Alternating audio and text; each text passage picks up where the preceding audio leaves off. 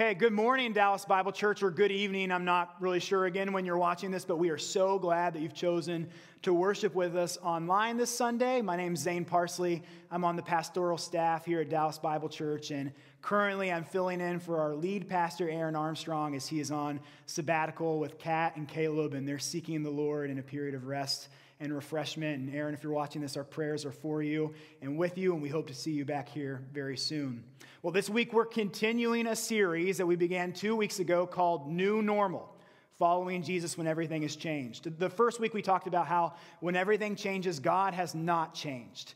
And, and we, we, we talked about that in looking at Jesus' resurrection. Jesus doesn't change post resurrection, He's the same God. So, in periods of great change in our life, when things are transitioning, when things are revolving and spinning in ways that we don't understand, God is our constant. And for those of us who are Christians, we can have faith and hope that the resurrected Jesus is our constant. He doesn't change. The second week, we talked about how when everything changes, we need to seek God patiently.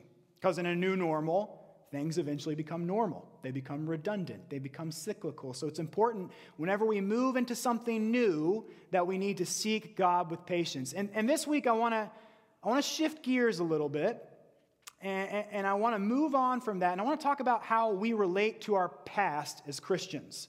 Because I believe we as Christians are uniquely gifted to be forward facing into the future to leave our past behind and walk boldly into whatever God has for us. So, to do that, we're going to continue our journey through John chapter 20 and 21. If you have your Bibles, go ahead and turn there. I'm going to ask you to turn to um, John 21. I want to make sure we have the verse right. Yeah, let's go back a little bit to verse 12. So, go ahead and be turning there. And John chapter 21, the, the journey that we've been taking has been one of discovery and a really nebulous time in Jesus' ministry. It's after his crucifixion and resurrection, but before his ascension and the coming of the Spirit in Pentecost. And there's lots of strange things going on there. There's lots of new realities that the disciples are navigating, and they're figuring out what their life is going to look like in the coming decades in a new normal. So if you've turned there, look with me if you would at verse 12, John 21, verse 12. We're picking up with the disciples. Jesus just revealed himself to them for the third time. They were fishing. He repeated a miracle from earlier in his ministry, and he's called them to the bank. And, and here they sit down with Jesus and they see him. And in verse 12, Jesus said to them, Come and have breakfast. Now, none of the disciples dared to ask him, Who are you? For they knew it was the Lord. Jesus came and took bread and gave it to them and did the same with fish. This was now the third time Jesus appeared to the disciples after he was raised from the dead. When they had finished eating, so they're sitting on the banks, they're sitting on the beach, and, and they're done eating, and they start talking. When they had finished eating, Jesus said to Simon Peter, Simon, son of John, do you love me? Yes, Lord, he said, You know that I love you. Jesus replied, Feed my lambs. Verse 16. Again, Jesus said, Simon, son of John, do you love me? And John said, or sorry, Simon said, Yes, Lord, you know that I love you. So Jesus said, Take care of my sheep. And then a third time, Jesus said to him, He said, Simon, son of John, do you love me? And at this point, Peter's starting to get a little frustrated. He's had this conversation already twice, and, and he's a little hurt by Jesus keep asking him the same question. And so, verse. Uh, as verse 17 says, Peter was hurt because Jesus kept asking him this question. He said, Do you love me? And he said, Lord, you know all things. You know that I love you. Jesus said, Feed my sheep. Very truly, I tell you, when you were younger, you dressed yourself and went where you wanted. But when you are old, you will stretch out your hands, and someone else will dress you and lead you where you do not want to go. Jesus said this to indicate the kind of death by which Peter would glorify God. Then he said to him, Follow me. We as Christians are uniquely gifted to move beyond the past and into the future because God in the gospel has removed our shame. Our shame is gone. Our task is given and our future is set. I want to talk about those three things in this passage, but let's pray first before we approach the Word of God. Father God, we are so thankful that we have the opportunity to know you through your scripture. We are so thankful that we can gather as a church digitally on, and online right now during this strange and nebulous time in our lives. I recognize, Lord, that had this pandemic happened 15 years ago, that would be a really difficult thing for us. So thank you for that. And I pray that you would help us to enter in in the next few moments to your scripture and be submissive to the Holy Spirit. It's in Jesus' name I pray. Amen. Nearly 100 years ago today, Warren G. Harding would make a speech at Boston College in Boston, Massachusetts, announcing his candidacy for the Republican nomination for the President of the United States. And in that speech, he would go ahead and reveal what his slogan was going to be for his presidency. Now, you've heard of hope and change. You've heard of make America great again. These are slogans that are catchy, they sit in our ears, and they inspire us to something else. Warren G. Harding's slogan may not seem immediately that catchy to us right now in the 21st century. His slogan was Warren G. Harding, return to normal. Now, again, that doesn't feel super catchy or inspiring. Return to normal. Okay, Warren, thanks for that. What's that mean? And also, I know that not many of us are super familiar with the Harding presidency, but for those of you who don't know about what life was like in 1920, it was a period of tremendous change in our country. We're talking about a group of people who are so tired of wearing masks. They'd been in a pandemic for three years. Spanish influenza had swept around the globe twice already, coming back for a third run through, and it had wiped out millions of people worldwide. Subsequently, they're coming out of the greatest conflict the world has ever known, World War I, where Americans had lost millions of soldiers in this foreign war in Europe that was so unlike anything they'd ever experienced before. You're talking about a time in America's history where our neighborhoods were changing in ways that we did not expect, where we were previously used to hearing English spoken in our streets, and now we're hearing Polish and Italian and Greek and Irish dialects in our neighborhoods look nothing like they did before because of rampant immigration, because of industrialization, because of urban drawl. The world in 1920 was not the world in 1900. And Warren Harding knew that. So he stood up on the steps at Boston College and he said, return to normal. Here's, here's actually what he said. Here's his speech, and it's full of lots of really good alliterations. But he says America's present needs not heroics, but healing, not nostrums, but normalcy, not revolution, but restoration, not agitation, but adjustment, not surgery, but serenity, not the dramatic, but the dispassionate. Not experiment, but equipoise, whatever that means. Not submergence and internationality, but sustainment and triumphant nationality. Let's return to normal. Let's go back in time. Back to the good old days. You remember the 1900 or the 1800s? Those were the good days. Let's go back. Return to normal. And it worked. Warren Harding would win in a landslide versus his opponent James Cox from Ohio and Eugene V. Debs. He would win in a landslide both in the electoral vote and in the popular vote because that was a message people wanted to hear. And I think that's a message that we want to hear too. I keep finding myself in the time of this pandemic, I keep saying, well, when we get back to normal and we meet in church again together in a closed area and space, it'll be so great. Or when we get back to normal, we can have our friends over to our living room. Or when we get back to normal and we can go out to eat at a crowded restaurant. But if we look critically at the past and what Harding said in 1920, we can see that even if things begin to look normal again, you're never going to be the same. America in 1920 was never going to be like America in the 1800s. In fact, just mere decades after Harding would make that speech, America would experience the worst stock market crash it had ever seen and would ever see up till now, with people living in abject poverty. It would see yet another world war just mere decades down the road. It would see increased industrialization, increased changing in philosophy and values, and America would never be the same. And it's the same for us. There's a tendency for us to look back on our pasts with fondness, to hold on to the past and create an idolatry of moving into the future. And it's one thing to talk about that with coronavirus. I would love to eat in a crowded cracker barrel this afternoon. I would love to go watch a Lives Mavs, Mavs game. Lives Mavs? A live Mavs game. I would love that. That would be incredible. It's another thing entirely to talk about wanting to go back to normal when it means wanting to have one last conversation with your father before the stroke, before everything changed and your relationship would never be the same. It's one thing to talk about wanting to go back to normal, return to normal, as Warren G. Harding said, when that looks like going back to before that moment when you ruined everything in your marriage. And your kids and your wife will never look at you the same way. Those are the experiences that pull at our hearts. Those are the experiences that keep us from moving into the future in a healthy way. Well, today I want to talk about how I think Christians are uniquely gifted to deal with those kinds of scenarios. When the pull for new normal is corrupted by the pull for old normal, when we just want to get back from the past. Because when everything changes, we as Christians, we don't look back. Well, to talk about this, I think we're going to have to do some digging in Scripture. So, we're going to be hopping back and forth between two chapters, chapter 21 of John and chapter 13 of John. So, again, if you're at home and you have your Bibles, go ahead and open those up and turn to John chapter 13, verse 33. So, we're going to hop back in time. This is way before Peter sitting down with Jesus and eating on the beach. In fact, this is right before Jesus is going to be crucified.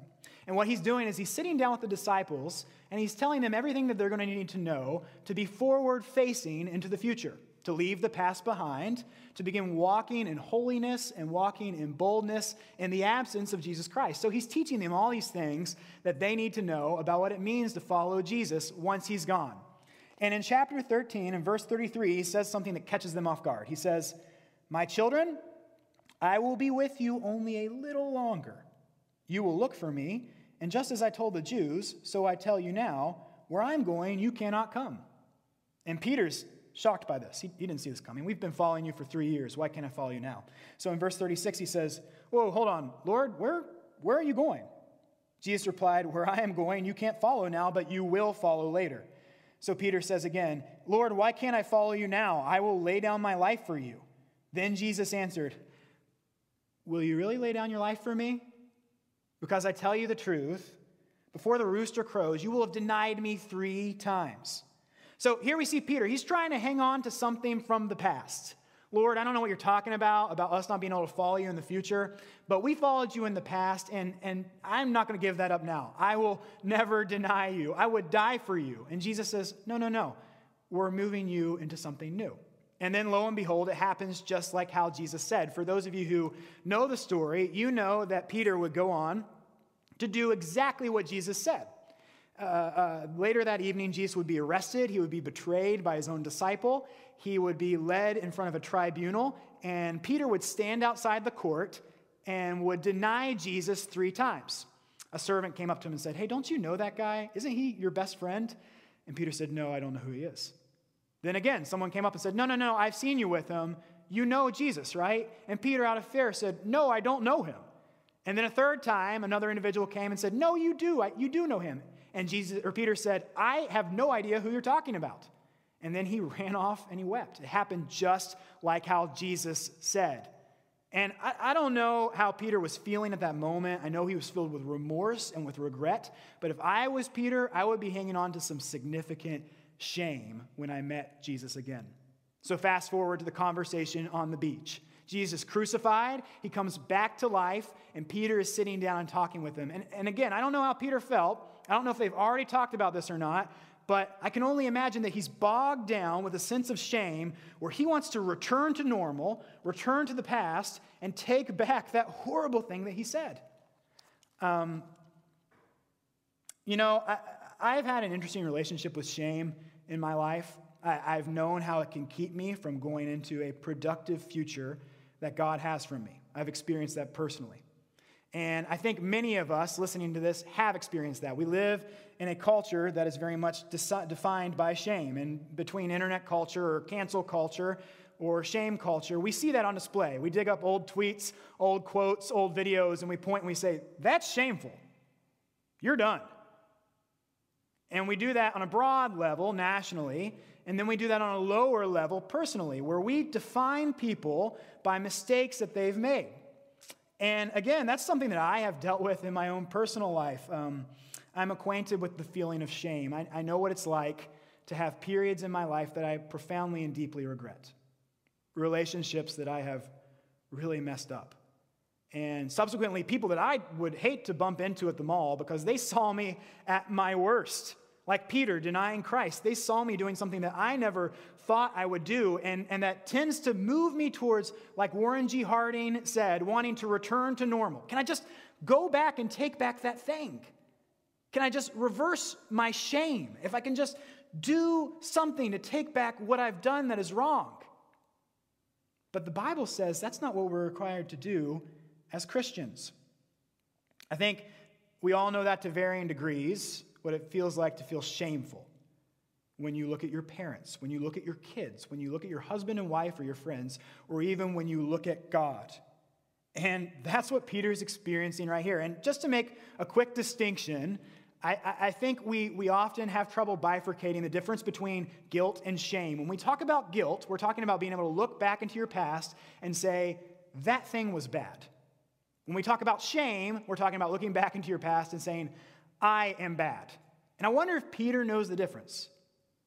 I wonder if Peter knows the difference between looking back on that moment of denial and saying, man, that was a bad thing, versus I am bad. If he does, we don't know, but we do know in the conversation that Jesus has with Peter, he addresses shame head on in a way that makes Peter want to move on healthily into the future. Here's, here's what he says, verse 15. Uh, when they had finished eating, Jesus said to Simon Peter, This is the first conversation they've had since the denial Simon, son of John, do you love me? Now, pause right there. When he says Simon, son of John, he's doing something important. Uh, you don't see that phraseology a lot coming from Jesus in the Gospels. He's, especially in the Gospel of John, he's often calling Peter Peter. That's the name he's invented for him, Peter. But his full name, his given name, is Simon, son of John. There's only one other time in the Gospel of John that we see Jesus use these words in reference to his best friend Peter.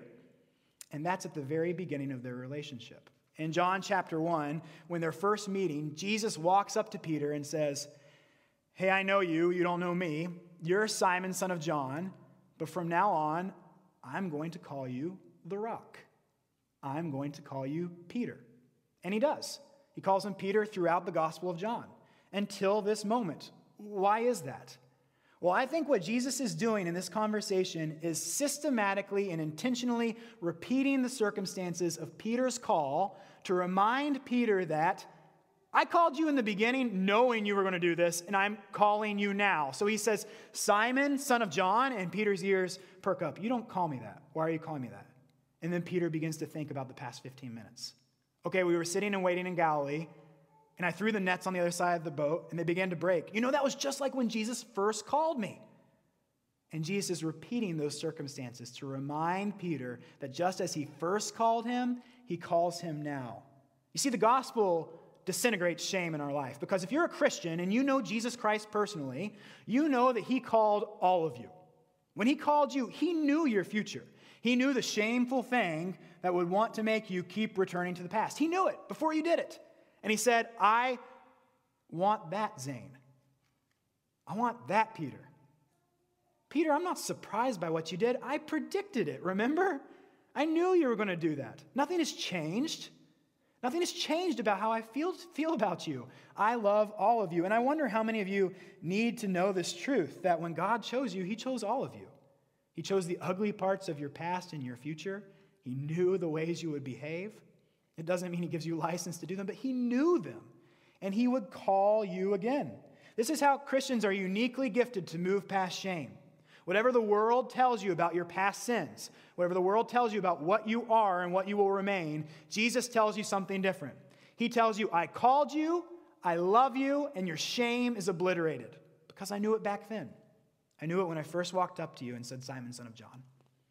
The gospel obliterates shame. When everything changes, don't look back because our shame is gone. I, I want to sit on this for just one more minute and give you something really practical that's been helpful for me in my battle versus shame. And, and it may not be what you're looking for this morning, but I would just advise you if you're really having trouble moving into your future in a healthy way, moving into your new normal in a healthy way, let other people in. And that might involve uh, bringing in a professional counselor. So, we at Dallas Bible Church, we believe that the church is really supported and equipped well by professional men and women who deal with counseling, and, and, we want to prioritize that in our church. So, if you would, if you're feeling like you're bogged down by some shameful piece in your past and you want to talk with that about someone, I'm going to ask you to email the, the email address below at the bottom of the screen, Dallas Bible Church, uh, Brian Radabaugh, B. Radabaugh at Dallas Bible Church. Send him an email and say, hey, I need to talk to someone. And if, if finances is an issue and you're a member of DBC, we want to help you out with that too. So don't let a shameful event in your past keep you from moving on to what God has for you in your future. Jesus explicitly did away with Peter's shame. He said, I called you then, I call you now. When everything changes, don't look back because our shame is gone. Now, for some of us listening to this, our hesitation of moving into the future and leaving the past behind isn't because of shame. It's not because of something that happened in our lives, but instead it's because of indecision. And, uh, and I think we see this a lot in the church. The church often has trouble moving into the future because we don't know how to engage with the future. We don't know how to uh, serve Jesus in a brave new world. But uh, Jesus takes care of that with Peter here too, because he doesn't just take away his shame, he gives him a task. So when everything changes, don't look back because our task is given. Notice how Jesus doesn't just restore Peter and let him be. Peter, do you love me? Simon, son of John, do you love me? Okay, great. Good to hear that. No, he doesn't do that. He says, Simon, son of John, do you love me? And then he says, Feed my lambs. He gives him a task. You see, Jesus knows that in order to move Peter from point A to point B, it's not enough to just say, hey, everything's okay. He needs to give him a job to do. I'm envisioning a future where Jesus didn't say this, and it's a future where Peter stays home in Capernaum while the other 10 disciples go out and change the world. Okay, he wanted them to make disciples, but I'm the one who betrayed him. I'm the one who denied him. I'm just going to stay home. He didn't want that for Peter. Peter was his best friend. He gave him a task to accomplish. Um, I think this is particularly hard in churches.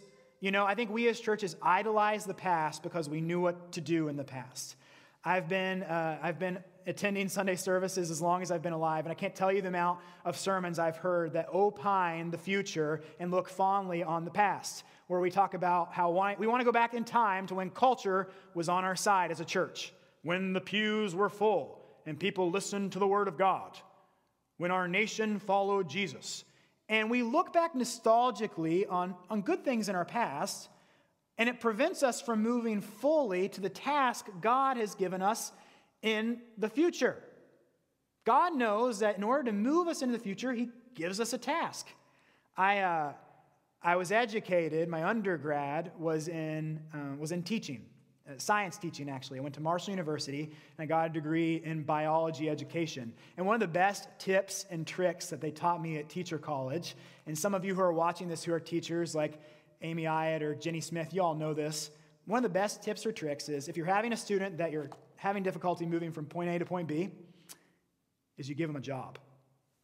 So it, it, it works like a charm. I've done it in kids' life dozens of times. You give a kid a job and you've suddenly co opted them into your cause. Hey, can you go ahead and clean the board?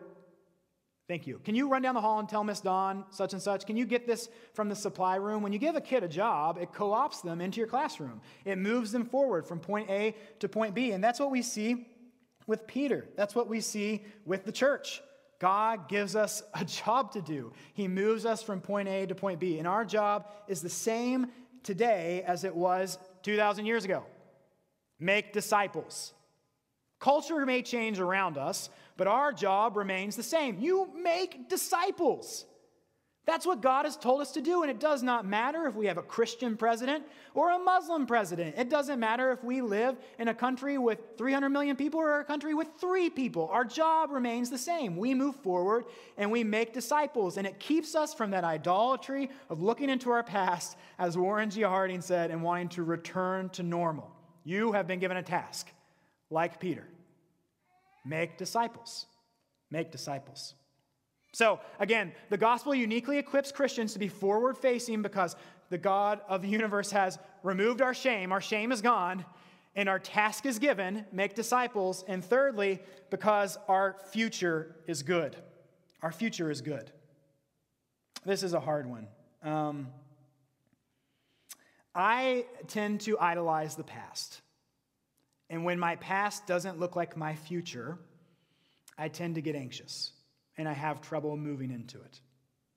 So, if we look at John 13, we look at a group of people that have been getting a crash course in what it means to trust Jesus, to go boldly into something new and leaving what they know behind. And Peter's really struggling with that. So, again, we're jumping back and forth, jump back into John 13, the conversation they're having about denying Jesus. And Jesus says, Hey, where I'm going, you can't come. Peter asked him, Lord, where are you going? Jesus replied, Where I'm going, you can't follow, but you will follow later. And Peter says, Why can't I follow you now? I'll lay down my life. Peter says, We got a good thing going. Why would you leave that behind? Jesus, I've been following you for three years. I've seen water turned to wine. I've seen Lazarus, our friend, raised from the dead. You, you remember Lazarus, right? I've seen you, my best friend, welcomed into Jerusalem like a king. Why would we leave that behind? And Peter has trouble envisioning his good future because it's idealized by his good past. And that's the case with many of us. Our vision of what a good future looks like is often informed by our experiences, our good experiences in the past. And there's nothing wrong with that. Uh, on its surface, there's nothing wrong with that at all. There's parts of our past that have been good and kind to us. And those may be things that we want to hang on to, those may be things that we want to replicate. But when they become an idol and keep us from moving into something different and new, and keep us from seeing the future as a good thing, it becomes a problem. So um, I just asked my wife's permission to share this story, and she said yes. Uh, my wife was raised in Washington State in a little town called Walla Walla.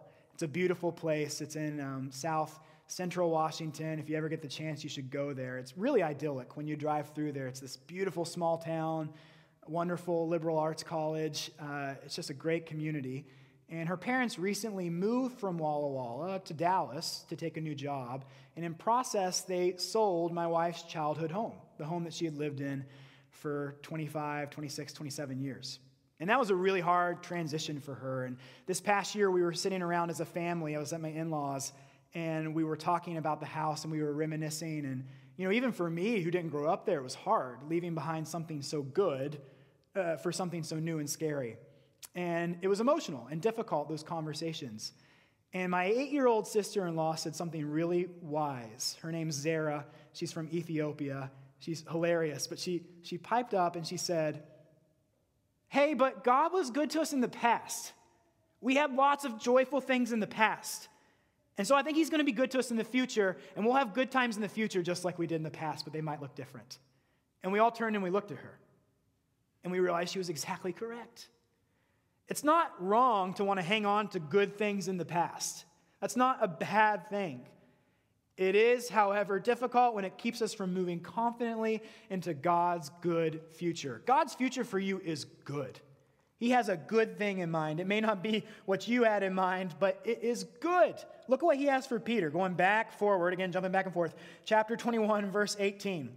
Here he contrasts Peter's past with his future.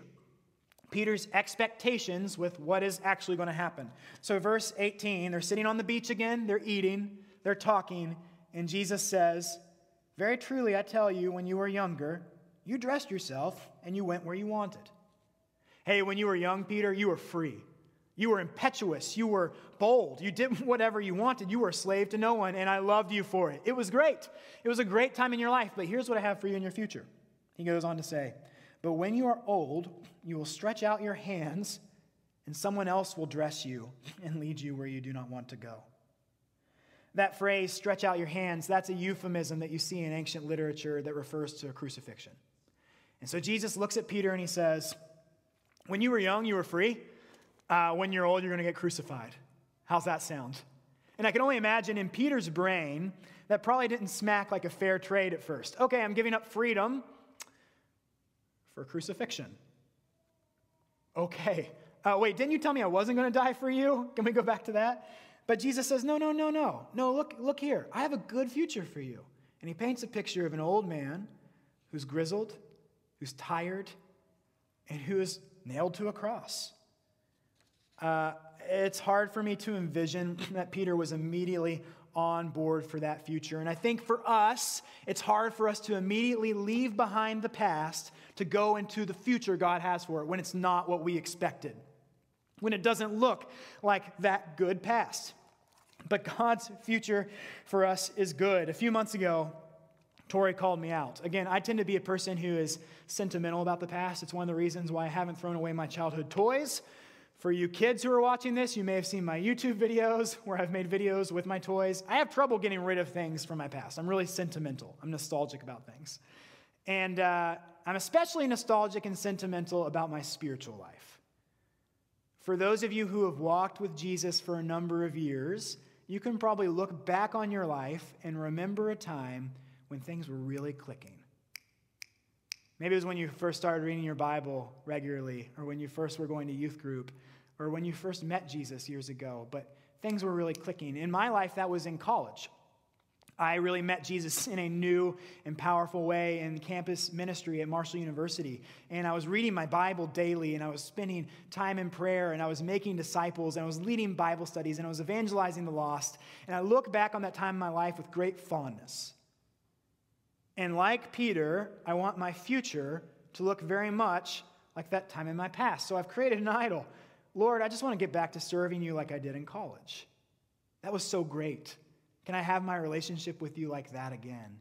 And, and in my life, over the past decade or so, I, I've idolized that to a point where I've tried to recreate those situations in an unhealthy way. And when God doesn't meet me like he did in college, it destroys my faith. So a few months ago, getting back to the story, Tori called me out. And we were laying down in bed, and she said, Zane, I think I have a word from you from the Holy Spirit. This may sound weird, but I think God wants me to tell you that the way he related to you in the past is not the way he's going to relate to you in the future. And those things in college were really good, but you've got to let go of them and accept that God's future for you is going to be better. It's going to be different. He's going to speak to you differently. Your walk with him is going to look different. It's going to look strange, but it's going to be better. And again, I'm emotional, so I, I began to cry, and I realized she was exactly right. I had hold, held on to this good thing in my life. I couldn't let it go to the point where I had let my future become captive to that narrative I had set. And Jesus, in his conversation with Peter, is saying, You can't do that. When you were young, you were free. But now that you're old, you're going to follow me in a new and hard and difficult way. I wonder how many of us need to hear that today that God has something different for you that doesn't look like it did in the past. But it's good. Your future is good. Here's the future God has for you if you're submitting to the Holy Spirit and if you are uh, putting your faith in Jesus Christ. The future God has for you looks a lot like love, joy, peace, patience, kindness, goodness, gentleness, faithfulness, and self control. That's the life God has for you. Does that not sound like a life you want? Who doesn't want a life characterized by joy, by love, by peace and patience and gentleness and goodness and self control? That's the life and the future God has for his faithful believers. It may not look like the past, but there's joy in the future. And that's yet another reason why Christians are uniquely gifted to be future facing. We can leave the past behind because God's future for us is good. So, in summary, I believe we as Christians, and if you're listening to this and you're not a Christian, I just want to say this comes from personal experience that I personally have found it easier to leave the past behind because of my relationship with Jesus, because our shame is gone, our task is given, and our future is good. Well, it would be a real shame if I didn't discuss what that good future looked like for Peter, because yes, it would involve him being crucified, but between point A and point B, a lot of other incredible things would happen. So Peter would become the leader of a worldwide movement. Just weeks down the road from this conversation on the beach, he would preach Jesus' resurrection and his power and lordship in a way that would change the life of thousands of people at Pentecost. The Holy Spirit would come and would work in Peter's life in a way that he could only dream when he was following Jesus before. He would see miracles. He would see people give their life to Jesus. He would see the greatest surprise of all when God took the gospel to the Gentiles, and he would live a life that was good, that was free of shame, that was occupied by a task, and was full of a bright and good future. Eventually, the time would come for Peter to do exactly what Jesus had prophesied. He would give his life for Jesus, and he would do it in crucifixion. Uh, that time came in AD 64 when a fire was set in Rome. Some of you students of history may know this story. There was a fire in Rome, and uh, this is the capital of the Roman Empire. The emperor at the time, Nero, was looking to blame it on someone. So he did what all good emperors do, and he blamed it on the weirdos. He said, Christians have set fire in Rome. We need to execute them. So they started rounding up their leaders. And somewhere in the block of leaders was a man they called the Rock. Hey, we think we got their leader, the Rock. I'm sure Nero was happy. So they nailed Peter to a cross. And for me, it's hard not to envision that the words of his best friend are coming back to his ear You will follow me. You will stretch out your arms and be led to a place you do not want to go. Tradition holds that he was crucified upside down. I don't know if that's true or not. But again, it's hard for me to envision that as he's closing his eyes, the words of his friend aren't coming back to him Follow me, follow me, follow me. And so he does. He breathes his last and he follows him into whatever new normal was next. And he would give his life for Jesus. Friends, I want to ask you to follow Jesus into a new normal. When everything changes, his future is for you. When everything changes, he has called us into peace and patience because we know that we serve a good God. When everything changes, we don't need to look back because our task is given, our shame is gone, and our future is good. Would you join me in that future? Let's pray. Lord Jesus, we thank you for your good word. We thank you for um, just showing us that the future can be a good thing and not just a scary thing. Lord, we know that so many of us have decisions to make about that future right now, immediately for the fall. And I just pray for wisdom for those who are making those decisions about school and about work and about relationships. Um, but that in that wisdom, we would be given a hope and that we would be given optimism and joy to know that you have given us a good future where our shame is gone and our task is given. Help us not to neglect that task, but may we as a church adapt. May we learn to make disciples in a new normal. We thank you for loving us. We thank you for your son. And it's in his name I pray.